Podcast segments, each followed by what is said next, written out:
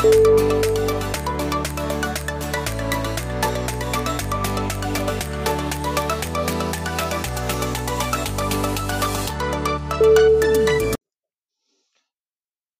beyler haftalık spor podcastinden merhabalar. Ben Tuğrul Uysal. Yanımda Onat Selvi var. Onat nasılsın? Merhaba Tuğrul, iyiyim. Teşekkür ederim. Sen nasılsın?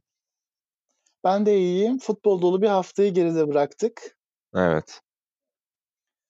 Derbiden başlayalım diyorum. Ee, Beşiktaş ve Fenerbahçe Vodafone Park'ta oynadılar. 23. hafta mücadelesinde. Evet çok bize de çok güzel bir maç izlettirdiler gerçekten. Uzun zamandır izlemediğimiz türden. Ee, ilk yarı Beşiktaş'ın tamamen domine ettiği bir oyun vardı. İkinci yarı ise bunun tam aksine Fenerbahçe'nin çok domine ettiği bir oyun vardı. Fenerbahçe de galibiyet golünü atabilecek pozisyonlara yakaladı. Sonunda Beşiktaş da Fenerbahçe'nin geri dönüşüne rağmen çok net pozisyonlar buldu. Ama maç en sonunda beraberlikle tamamlandı. Güzel. Tamam buradan devam edelim. Ben şey dedim bu arada. İlk yarının sonuna doğru canım sıkılmaya başladı. Derbi böyle mi olacak dedim. Yani skor açısından mı? Ya skor açısından değil. Oyun açısından da aslında hiç hoşuma gitmemeye başlamıştı yani. Çünkü bir derbinin karakterine uygun gelmedi yani. İki büyük takım hmm. oynuyor ve bir tanesi gerçekten hiç cevap veremiyor diğerinin oyununa. Evet, ee, evet. Bur- buradan da şuna bağlayacağım. Acaba Fenerbahçe'nin ilk 11'inde bir hata var mıydı? Ee, ilk 11'de evet Fenerbahçe bazında hata vardı. Çünkü öncelikle e, Zenit maçından sonra da konuşmuştuk. Sadık henüz büyük maçları kaldırabilecek bir pozisyon bilgisine ve tecrübeye sahip değil. Yine e, gollerde iki tane golde bariz bir şekilde hatası vardı.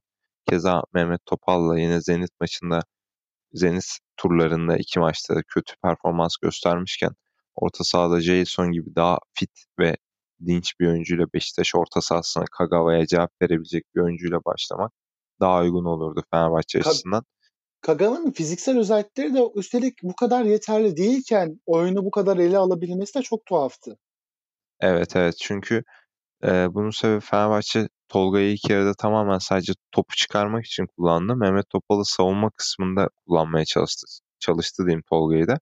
E, fakat Mehmet Topal kesinlikle Kagawa'ya hiçbir cevap veremedi. Kagawa her pozisyonda istediğini yaptı. Yanından Fenerbahçe... geçip gidiyordu resmen yani. Evet evet. Yani, ki, ki Zayt, bakıyordu sadece. Zayt görevinden daha fazla bir şekilde geriye yardım etmesine rağmen bu durum yaşandı. Keza Hatta, ileride de e, ona Dirar gibi savunmacı estağfurullah. E, Zayt'ın geriye bu kadar gelmek zorunda kalması, defansına bu kadar çok yardım etmek zorunda kalması onun oyunun içine girmesini bayağı da engelledi. Evet geciktirdi, bayağı geciktirdi. Zaten Fenerbahçe'nin kendi yarı sahasında oynamasının en büyük sebebi buydu. Yani Fenerbahçe e, kendi evinde daha küçük takımlara karşı oynamadığı sürece Mehmet Topal'ın sahada olduğu birçok anda bunu yaşayacaktır. Yaşıyor da zaten sürekli görüyoruz. Yani bu yüzden bu tercihten vazgeçilmesi gerekiyor. Keza Serdar tercihinde de bahsettiğim gibi Serdar Zenit başında bahsetmiştim. Daha tecrübeli bir oyuncu.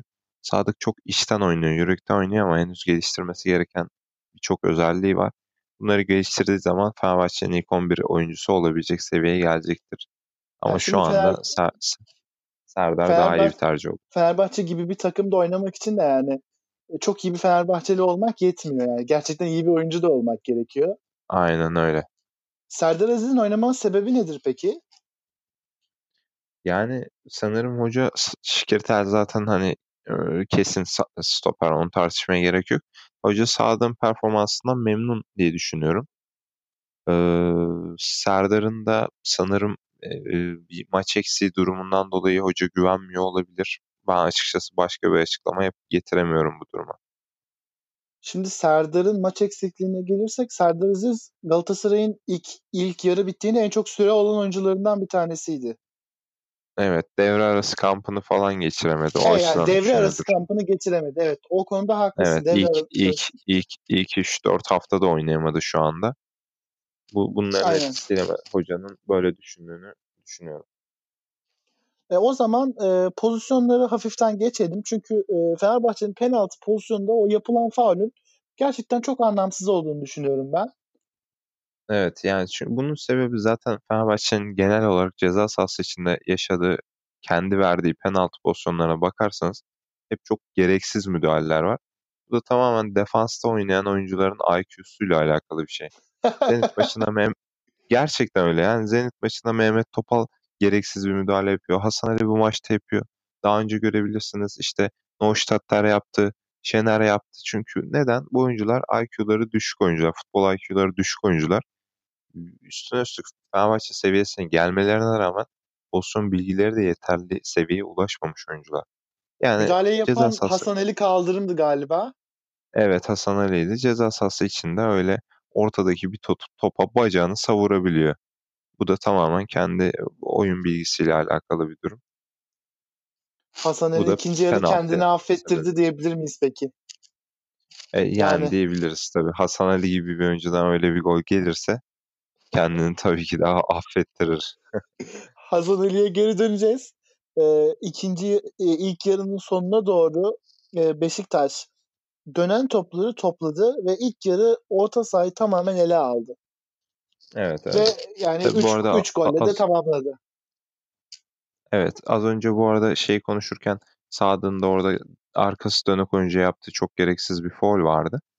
Ee, goller zaten Yan genelde bireysel mı? hatalardan. Evet evet. Ee, yok şey frikik öncesinden bahsediyorum. Hı, tamam. Ee, Gökhan Gönül'ün attığı golde. Evet evet. Ee, Fenerbahçe'nin zaten bireysel hatalardan yedi golleri ama kurgusu olarak da çok kötüydü. Şimdi e, Fenerbahçe'nin ne yapmaya çalıştı? İleride topu bir şekilde Soldado ile buluşturup tutmaya ve dağıtmaya çalıştı. Mantıken bakarsanız Fenerbahçe'nin 3 forvetinden de bunu en çok yapabilecek Soldado. Fakat onun dahi bu konuda ne kadar yetersiz kaldığını gördük. Bu da Fenerbahçe'nin forvetlerinin eksikliğiyle alakalı bir durum. Burada bu açıdan Ayev tercih edilebilirdi. Hem sırtı dönük oynayan hem kafayla indirebilen bir oyuncu. Hem de topu dağıtacak tekniğe de sahip. E, bu tercih olabilirdi. Zaten, Zaten az hoca önce bas... ikinci yarıya Ayev'le başladı. Evet Ayev'le başladı. Soldado öyle devam etti gerçi ama e, Valbuena da e, bence bir maç kaçırmıştı. Yani 90 dakika oynayabilecek bir fiziğe sahipti. Aynısını Zenit deplasmanında Tolga'ya da yaptı hoca. Sakatlıktan çıkan oyuncuları genelde 11'de tercih etmiyor. Ama bence e, edilebilirdi yani. Yani sağlık açısından verilmiş bir karar konusunda şimdi sağlık ekipleri de işin içine girip yorum yaptığı için hı hı. tam tam olarak bir şey diyemeyeceğim orada ama şuna geri dönmek istiyorum. E, Fenerbahçe'nin oyunundaki e, yapamadığı şeyler Beşiktaş'ın oyunu üçüncü bölgeye yıkmasına izin verdi. Ama Beşiktaş attığı gollerde organize değildi bence. Yani benim gördüğüm kadarıyla. Evet, Tabii evet. orta sahada topu tutabildiler. Dönen topları paylaştılar. Ama Hı-hı. organize ataklar organize ataklarla gol atmadılar ama Fenerbahçe'yi hataya zorladılar. Kesinlikle kesinlikle. Birincisi öncelikle ön, önde çok yoğun bir pres yaptı Beşiktaş. Bunu konuşmak lazım.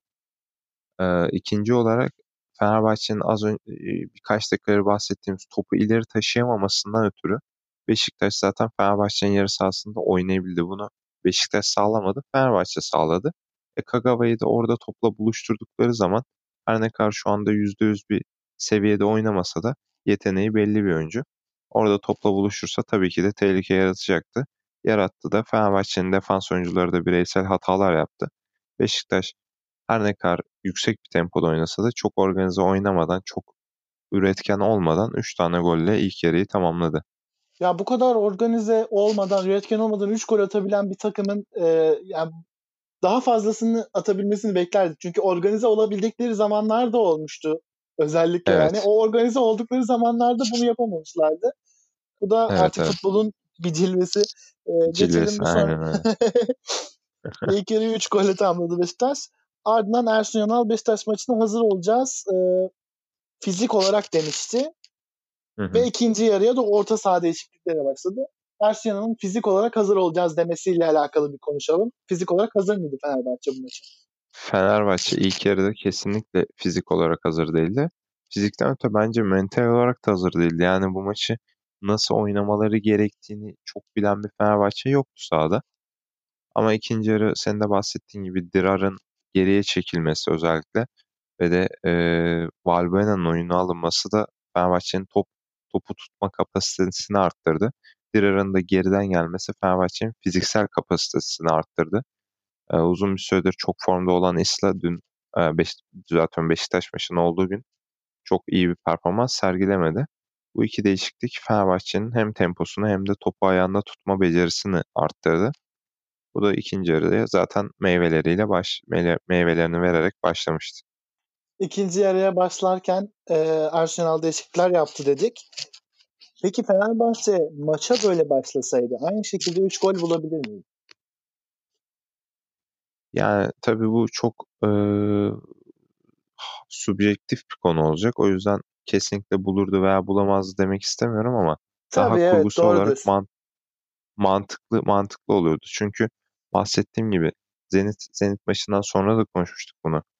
Ee, savunma yapmaya çalışarak artık hiçbir takımı durduramıyorsunuz kolay kolay. Yani Beşiktaş gördük Fenerbahçe karşısında fazla organize olmadan, fazla üretken olmadan 3 tane gol attı. Fenerbahçe'nin bunu yapacak defanstaki IQ'su yüksek oyunculara da sahip olmadığından ötürü Fenerbahçe'nin böyle böyle maçlarda topu tut, tutabilecek oyuncularla oynaması lazım. Yani çok klişe olacak ama en iyi savunma hücum. Hücumda siz topu, to, siz topu rakibe vermezseniz gol yemezsiniz. Bu iş bu kadar basit. Valbuena da girdikten sonra Tolgay Zeiss Valbuena önderliğinde Dirar'ın da geriden gelmesiyle Fenerbahçe topu Beşiktaş'a vermedi. Bunun da sonucunda gol yemedi. Kendisi de goller buldu. Bu konudaki benim görüşüm şöyle olacak. Eğer Fenerbahçe bu şekilde başlasaydı oyuna bence Beşiktaş bu önde baskıları bu kadar rahat yapamazdı.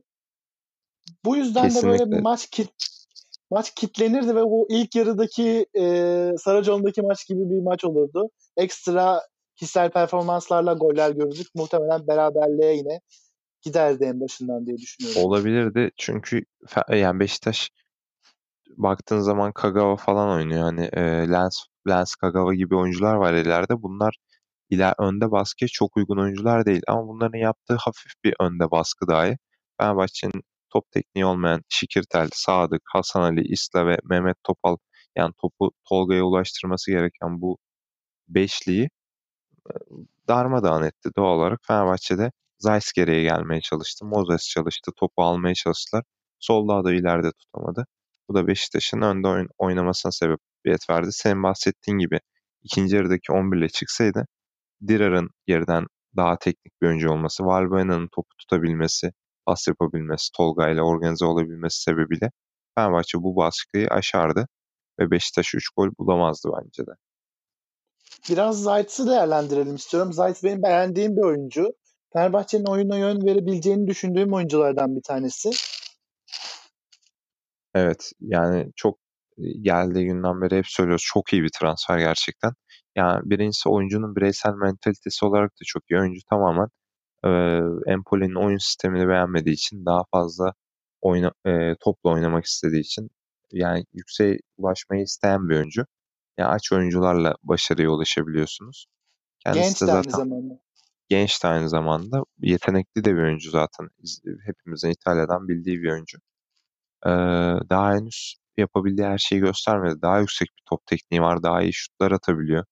Daha Fenerbahçe onu önde topla buluşturursa Beşiktaş maçının ikinci yarısında gösterdiği gibi bunları gösterecektir.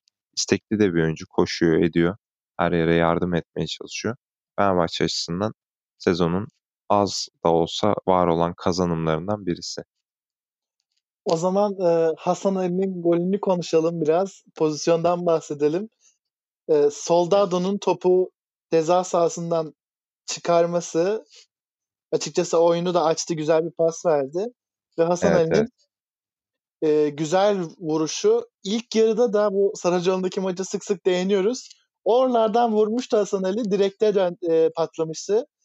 E, ve bu sefer attığı gol oldu. Hasan Ali Beşiktaş maçlarında şut atmayı seviyor. ee, Soldado ilk yarıda yapamadığı o topu yani orta saha civarında tutup dağıtma işini ikinci yarıda Fenerbahçe oyunu Beşiktaş'ın yarı sahasına yıkınca Beşiktaş ceza sahasının çevresinde yapabildi. Golde de gördük bunu. Aynı şekilde Zayt'sın attığı golde de Dirar'a topu çıkarış falan filan o, o kısımlarda güzel bağlantı oldu. Ee, Hasan Slimani olsaydı bu pasları dağıtamazdı bence.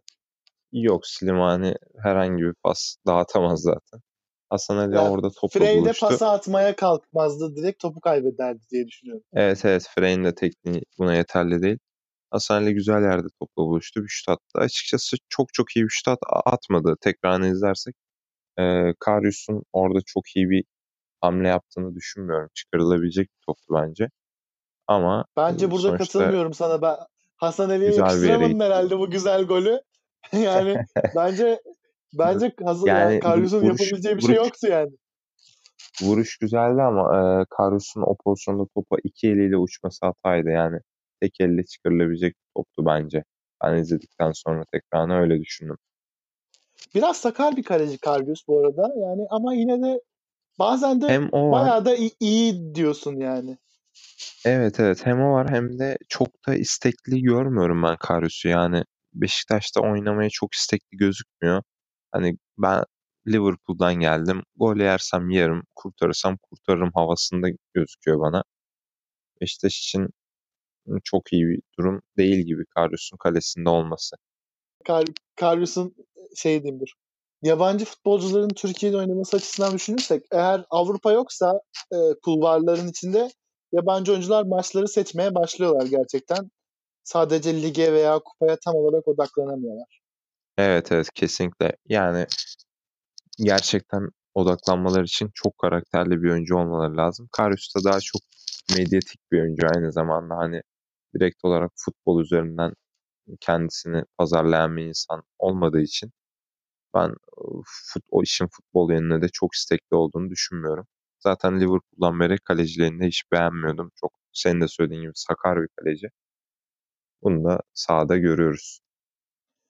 E, Zayt'sın çıkması ve oyunun tekrardan durağanlaşması e, sence Elif Elmas yerine yani Zayt'sın yerine Elif Elmas'ın ge- girmesi değil de Topal Jelison değişikliği olsaydı nasıl olurdu? Ee, şöyle söyleyeyim. Zeiss kaçıncı dakikada çıkmıştı? Tam olarak hatırlamıyorum. Herhalde 85 gibi falan çıkmıştı. O, o, dakikada o dakikadan sonra Jason'un çok e, oyuna konsantre olabileceğine inanmıyorum. Hoca şeyi düşündü. E, Zeiss biraz o 80 ile 85 arasında Fenerbahçe'nin temposu doğal olarak ikinci yarı çok baskılı oynadı. Düşmüştü. E, buna uygun yeni bir taze kan getirmek istedi. Mehmet Ekici de sakattı. Muhtemelen kulübede Mehmet Ekici olsa Mehmet Ekici girerdi ve Fenerbahçe yine o pas dağıtımlarında sıkıntı yaşamazdı ama Elif girince senin de dediğin gibi orta sahaya evet taze bir kan geldi ama Fenerbahçe yine o top dağıtım konusu biraz sıkıntıya girdi. Ve maç tamamen o dakikadan sonra zaten karambole döndü. İki takım da bir o kalede bir bu kalede ilginç bir maç oldu. Zayt'sın çıkış dakikasını düşündüğümüz zaman gerçekten şu an hak verdim sana. Ee, hocanın da düşündükleri böyle olabilir. Ama Elif Elmas e, orta sahada Ersun Yanal'ın istediği katkıyı veremedi herhalde yani. Çünkü kısırlaştı maç. Yok evet veremedi. Zaten henüz orta sahadaki pozisyon bilgisi ve ne yapacağını bilmesi durduğu yerler doğru değil Elif'in. Bu yüzden Koko onu kanatta denediğinde nispeten orta sahadaki performansına göre bir verim veriyordu hareketliliğiyle. Ama henüz orta sahada oynayacak bir tecrübeye sahip değil. Ama gelişeceğini umuyoruz tabii ki de bir futbol sever olarak. Bir de Beşiktaş'ın üzerinden ikinci yarıyı değerlendirirsek Lens Beşiktaş için aslında bir yük olmaya başlamıştı ve orta sahada ikili mücadeleleri kaybetmeye başlayan Beşiktaş'ta teknik direktör Şenol Güneş bir Lens müdahalesi yapmadı. E, ne Hı hı. Yani Şenol Güneş zaten ikinci yarı adeta uyudu. Fenerbahçe akın akın gelirken maçı senin benim gibi izledi. Kesinlikle Evet. güven güven yorulmuştu. Orta sahada Dorukhan ve Hutchinson yani Dorukhan yine güven gibi çok çok koştu bu iki oyuncu da. O da yoruldu. Hutchinson kaçarak oynamaya başladı. Ee, Lens zaten Beşiktaş'a tamamen yük olmaya başladı. Bunların yerine oyuna sokabileceği işte e, yedek kulübesinde Quaresma vardı, Caner vardı. Bunları geç de olsa aldı. Medel vardı, Oğuzhan vardı. Medalle Ben bir medal sahayı- değişikliği beklerdim gerçekten. 3-1'den sonra yani 3-2'den sonra bir medal değişikliği gelsin isterdim yani. Aynen. Medel medel bir e, orta sahaya güç katardı veya Oğuzhan'ı alsaydı ikinci yarı tam tersi Fenerbahçe önde basmaya başladı ve Beşiktaş çıkarken sıkıntılar yaşadı. Fenerbahçe risk almaya başlamıştı. Oğuzhan'la o çıkışları yapıp... Oğuzhan'da farklı sıkıntılar var galiba. Evet evet o daha sağ dışı sebeplerden ötürü girmediğine inanıyorum ben de ama yani oyun kurgusu bazlı konuşursak bence alınabilirdi. Medal de alınabilirdi aynı şekilde. Ama Lens kesinlikle daha erken çıkmalıydı. Zaten bu aracıma da girdikten sonra inanılmaz bir orta kesti gerçekten. Burak'ın kafa vuruşu Fenerbahçe açısından şanslı, Beşiktaş açısından şanssız bir şekilde direğin içinden döndü. Gerçekten Maçın. bu arada e, Lens'in olmadığı, Quaresma'nın olduğu Beşiktaş'ta yani oyunu ele alamayabilirsiniz ama Quaresma gibi bir yıldız oyuncunuz varsa şapkadan tavşanı çıkarır ve zorlandığınız anlarda o Burak Yılmaz'la golü atsaydı e, Beşiktaş taraftarlarını mutlu edebilirdi. Aynen öyle. İnanılmaz bir orta kesti zaten. Lens'in maç boyu yapamadığını yaptı. Topu ayağına aldı ilk anda. İki takım açısından da sezonun geri kalanı da aynı şekilde ilginç geçecektir çünkü tam olarak hedefleri net olmayan takımlar artık sezonun kalanı için. Bakalım.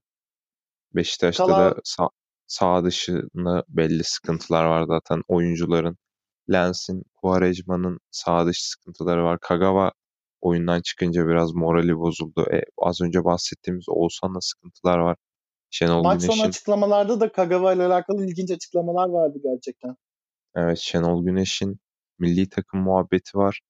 E, Beşiktaş'ta paraların ödenmediği konuları var. Vida gidecek sezon arası. Yani Beşiktaş'ta tamamen bir kargaşa hakim. E Fenerbahçe'nin de aynı şekilde durumu, ligdeki durumundan ötürü ilginç günler yaşıyor. O yüzden iki takım da önümüzdeki günlerde konuşmaya değer şeyler yaşayacak.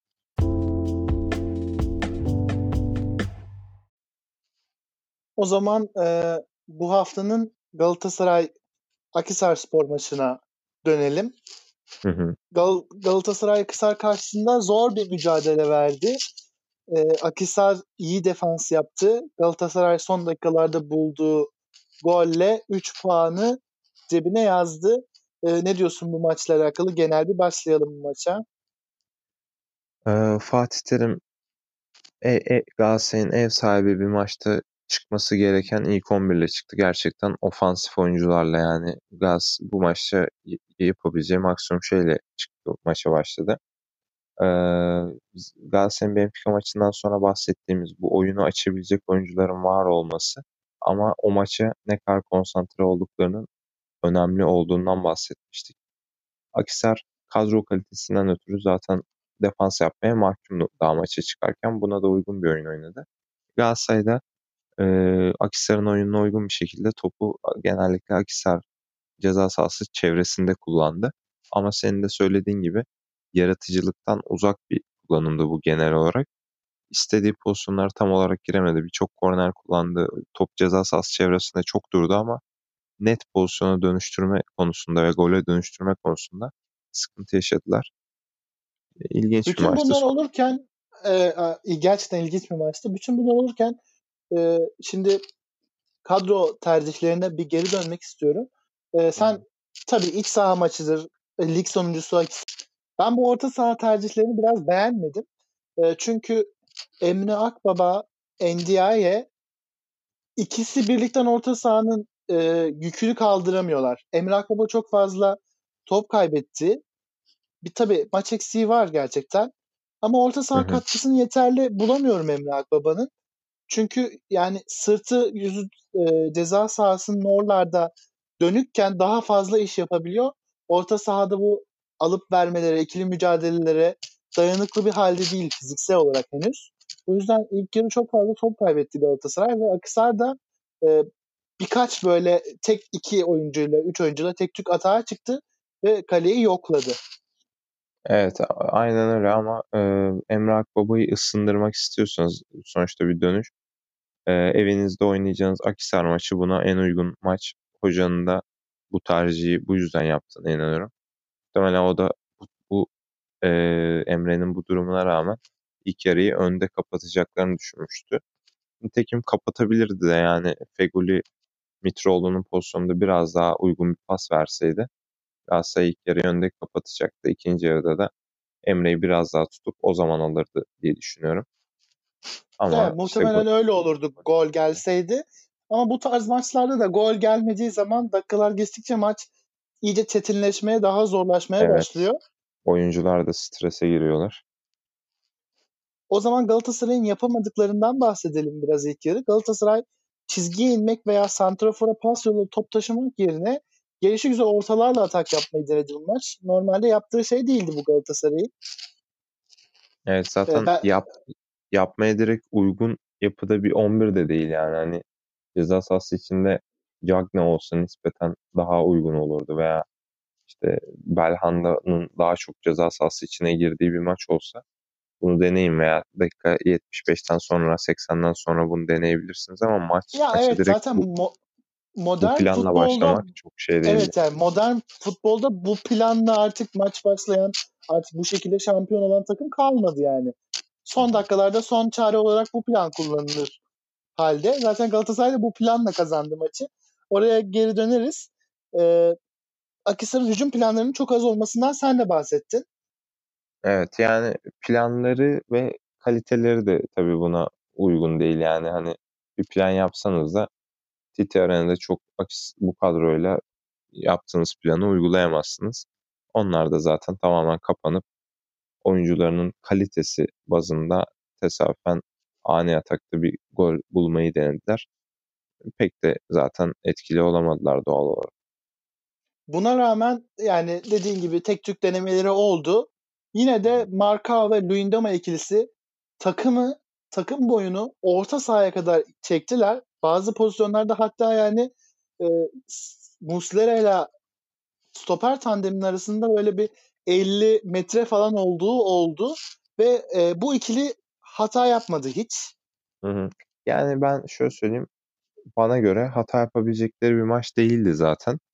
Ama e, büyük takımlar kendi evlerinde özellikle stoperleri gerçekten kaleciyle arasında böyle bir mesafe olması lazım. Büyük takımın karşı tarafı yıkması lazım. Eğer yıkıyorsanız da Marco Aloyindama yani nispeten atletik benden buna uygun oyuncu. Top, topla ayak araları da fena değil. Ee, böyle maçlarda işe yarayabilir ama Akisar'dan ziyade daha e, komplike bir şekilde çıkabilen ve hızlı oyuncuları olan takımlarla daha çok test maçları oynamaları lazım bu konuda yorum yapabilmemiz için bence. Aynen şu an e, katılıyorum sana. E, geçen hafta biraz stoper tandeminin değişmesini e, eleştirmiştik. Yani yeri evet. ve zaman değildi ama Fatih Terim'in istediği stoper tandemi bu galiba. Valla onu yani göreceğiz. Serdar Aziz'le Ahmet Çalık'la bu olmaz gibi geliyor bana yani. Evet yani eğer Galatasaray her gün bu oyunu oynayacaksa Mark, Marka Luyendama, Maicon Serdar ikilisinden daha buna uygun bir ikili. O zaman e, Galatasaray'ın orta saha oyununun ilk yarıda kötü olduğunu, Selçuk İnan'ın girmesiyle ikinci yarıda daha rahat geriden oyun kurmaya başladıklarını e, düşünüyorum ben. Ne dersin? Hı hı. Yani aynen öyle. NDI'nin özelliklerinden e, Benfica maçından sonra da bahsetmiştik. Emre de fiziken henüz yeterli değil. Yani o yüzden bu pas kurgusunda ayağa top yapacak oyuncuyu topla buluşturma konusunda sıkıntı yaşadılar. Aynı Fenerbahçe'nin ilk yarıda yaşadığı sıkıntı gibi. Selçuk da ikinci yarıda girerek bu sıkıntıyı çözdü zaten. işini yaptı yani. Galatasaray'da ikinci yarıda daha nispeten ilk yarıya oranla daha ataktı. Selçuk İnan'ın bu arada e, bu sezon sözleşmesi sona eriyor. Ama Galatasaray'da son 1-2 maçtır oyununu buldu diyebilir miyiz? Yani bunu diye, diyebilsek bile sürekliliğe yaymasının gerektiğini düşünüyorum Galatasaray'dan bir daha sözleşme alabilmesi için. Açıkçası son bir buçuk iki yıldır ki Selçuk İnan da bu sözleşmeyi almayı hak etmedi ama tabii ki de bunun kararını Fatih Terim verecektir. Ama e, sezon sonu, sezon sonuna kadar Galatasaray alabildiği verimi almalı Selçuk'tan. Şu anda da belli bir miktarda verim alabiliyor. Bunun devam etmesi Galatasaray açısından çok iyi olacaktır. O zaman e, maçın son dakikalarına doğru bir donk değişikliği geldi Galatasaray'da. E, daha önce Antalya Spor maçında donk gelmişti. e, ve donk diyerek bir gol atmıştı hatırlarsın. evet. E, yine bunu amaçladı Fatih Terim. E, Donk'a kafa e, uzun toplarda e, işte topu indirir belki diye ya da e, yan toplarda golle buluşur diye e, içeriye girdi ama böyle bir topu takip etmesiyle ve e, oraları karıştırmasıyla bir e, fayda sağladı Galatasaray'a. Lukac maç boyunca çok iyi performans göstermişti Akhisar'ın kalecisi. Ama son dakikada bu Donk'un da zorlamasıyla çok büyük bir hata yaptı. E, Galatasaray'da Mitroğlu'yla aşırtma golüyle güzel bir gol buldu. 90 artı 5. dakikada ne dersin? Evet aynen senin dediğin gibi düşünüyorum. Zaten bu Donk, Galatasaray'ın Donk üzerinden yaptığı şey artık birçok takımın kullandığı bir durum. Yani artık 85 85'ten sonra tamamen kapanmış bir takıma karşı organize bir atak gerçekleştirmek çok mümkün olmuyor. Dünyanın en iyi takımı da olsanız, liginizin en iyi takımı da olsanız tamamen e, doldur boşalta başlamak zorunda kalıyorsunuz. Birçok takım o yüzden bu dakikalardan sonra e, kafa toplarına bu ceza sahasını karıştırmasına güvendiği oyuncuları oyuna alıyor gol ararken. Galatasaray bunu Donk üzerinden yapıyor. Donk da görevine aynı Antalya maçındaki gibi yaptı. Senin de dediğin gibi bir pozisyonda ceza sahasını karıştırdı. Buradan da Mitroğlu'na bir fırsat doğdu. Fatih Terim de istediğini almış oldu. Lukaç özelinde de ligimizde iyi kaleciler var. Ee, ama işte tamamen büyük kaleci olamıyor olmalarının sebebi bunu sürekliliğe yayamıyor olmaları. Mesela Bofin de böyle bir kaleci. Çok ilginç toplar kurtarıyor sonra akıl almaz hatalar yapıyor. Lukaç için de çok güzel bitebilecek bir maç. Maç sonunda kötü bir şekilde bitti. Akisar adına da gerçekten bu bir, bir puan gerçek e, bayağı değerli olurdu kazansalardı. Son sıradalar şu anda. Kesinlikle yani zaten büyük sıkıntılar TTR'den alınacak bir puan onlar için çok değerli olur. O zaman e, Başakşehir maçına geçelim. Galatasaray maçını burada noktalayalım. Hı hı. Başakşehir cumartesi günü oynayacaktı aslında ama kar ve tipi vardı İstanbul'un genelinde. Başakşehir bu evet. maçı cumartesi oynayabilir miydi sence? Yani evet tartışmaya açık bir konu. Daha önce bu havada ma- yani o havada maçların oynandığını gördüm. Ama oynatılmama kararına da tamamen karşı çıkmıyorum. Ee, Tabii oyuncu sağlığı a- açısından bakarsak yani ayrıca futbolun kalitesi açısından da bakarsak aynen, aynen, oynanmaması aynen. tabii ki çok daha iyi olur. Zaten hemen ertesi gün oynandı. Ertesi gün oynanan maçın da ilk yarısı yine bu açılardan çok kötüydü. İzlemeyi zorlaştıran bir ilk yarı vardı. İkinci yarı nispeten düzeldi o durum ama ee, gerçekten daha önce bu havalarda oynandığını görmüştük. Yani ligdeki her kulüp için bu ertelenme kararı verilir miydi sence? Yani çünkü atıyorum Fenerbahçe e, Bursa Spor'la oynayacak ve hı hı. böyle bir tipi var yani. Bir ertelenme kararı gelir miydi? Ben yani, emin değilim. Yani ben de emin değilim. Ben bu, bu sene e, saha içinde Başakşehir ve Galatasaray düdüklerden yana biraz daha şanslı oldular ama özellikle saha dışında Başakşehir kararlardan yana çok daha şanslı oldu. Ee, bunu çeşitli faktörlere bağlayabiliriz. Ama ben de Başakşehir dışında bir takıma verilmesini zor buluyorum. Ve Fenerbahçe'nin şu anki konumu ve maçın değerinden ötürü asla verilecek bir karar olarak bulmuyorum maçın ertelenmesine. O zaman biraz da maçın içine geçelim. Taraftarların biraz tepkisi vardı. Bunu konuşmadan edemezdik. Hı hı. Başakşehir e, Bursa Spor karşısında 3-0'lık bir galibiyet aldı. Bursa Spor'un hiç hücum gücü yoktu bu maçta. Açıkçası ee, e, kötü durumdalar. Bursa Spor'un aynen öyle. Hücum gücü yoktu. Kadro kalitesi de yine aynı e, Akhisar'da konuştuğumuz gibi. Başakşehir'e deplasman çok cevap verebilecek bir seviyede değildi. Fakat buna rağmen Başakşehir'in havadan havanın faktöründen mi bilmiyorum ama daha önceki oynadığı maçlar kadar e, ciddi oynamadığını gördüm ben. Bursaspor'un hücum gücü olmamasına rağmen kaç tane net pozisyon verdiler onlara. Yusuf'la Sako ile Bursa net pozisyonlar kaçırdı. Ben Başakşehir'de bu yüzden bir konsantrasyon eksikliği sezdim. Ama Başakşehir artık biraz daha büyük son özellikle oynadığı son birkaç maçta hata yapmadığı maçlarda büyük takım mantığıyla oynuyor. Yani az pozisyona girip az pozisyon vermeye çalışıyor. Az pozisyon girse bile bunları değerlendiriyor. Gerçekten bitirici bir takım oldular. Özellikle de Vizca'nın önderliğinde. Ee, Edin Visca gerçekten bu sezon bir MVP performansı gösteriyor dediğin gibi. Başakşehir'in büyük takım refleksi göstermesiyle alakalı bir konuşalım. Edin Visca'ya da geleceğiz. Başakşehir geçtiğimiz sezonlarda genel olarak karakter özellikleri ikinci yarıya gelene kadar gerçekten oyunuyla bayağı büyük beğeniler topluyordu. Ama ikinci yarı o büyük takım refleksini gösteremeyip kaybetmeye başlıyordu. Bir form düşüklüğüne başlıyordu. Bu sezon da oyun kalitesi açısından form düşüklüğünü göstermeye başladılar. Ama büyük takım refleksi yaptılar ve artık e, kötü oynasalar da kaybetmiyorlar. Hatta 3 gol atıyorlar. Aynen öyle. Yani bunda birkaç senedir şampiyonluk adayı olmalarının da bir etkisi var. Ee, yine bu sene daha fazla tecrübeli oyuncu aldılar. Ee, bir Emre zaten mevcuttu. Arda eklemesi geldi. E, Viska birkaç senedir bu seviyede oynuyor. Devre arası Robinho eklemesi geldi. Bunların hepsi tecrübeli oyuncular.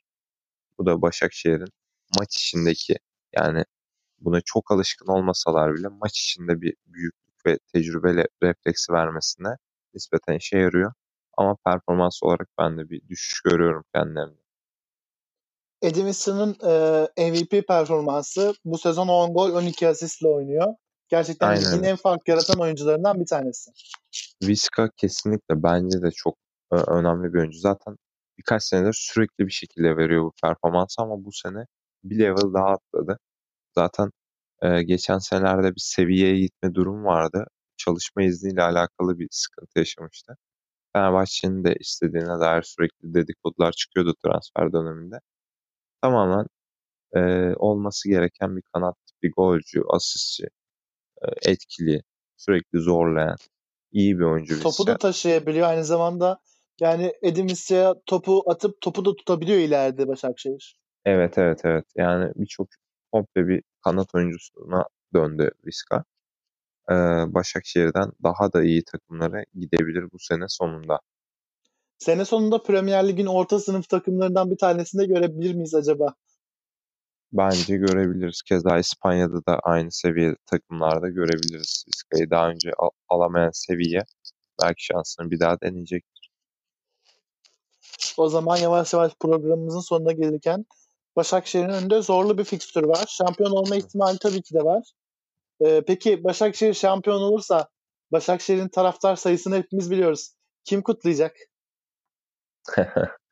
yani e, bilemiyorum valla. Küçük bir bin kişilik bir kokteyl verseler yeterli olur herhalde.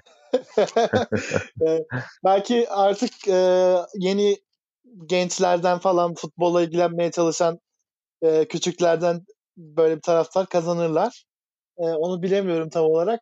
Ama yani, şimdi evet. futbol tabii son dönemlerde e, seyircinin çok içine girdiği bir oyun oldu. Çünkü ekonomik olarak seyirci olmadan futbolun bir anlamı kalmıyor. Kesinlikle yani müşteri müş, müşteri mantığı bütün dünyada böyle. O yüzden müşterisi olmayan bir takım şampiyon olduğunda nasıl bir tepki gelir Türkiye'den? Şu anda kestirmek zor. Önümüzdeki günlerde göreceğiz. Görecek miyiz bakacağız. şampiyon olurlarsa. Aynen. E, programımızın sonuna geldik Onat. Ağzına sağlık. Çok güzel bir program oldu. Senin de ağzına sağlık Turul. Ben de aynı şekilde düşünüyorum. İlginç bir hafta izledik. Önümüzdeki haftalarda söylediğim gibi daha da ilginç haftaları izleyeceğimizi düşünüyorum.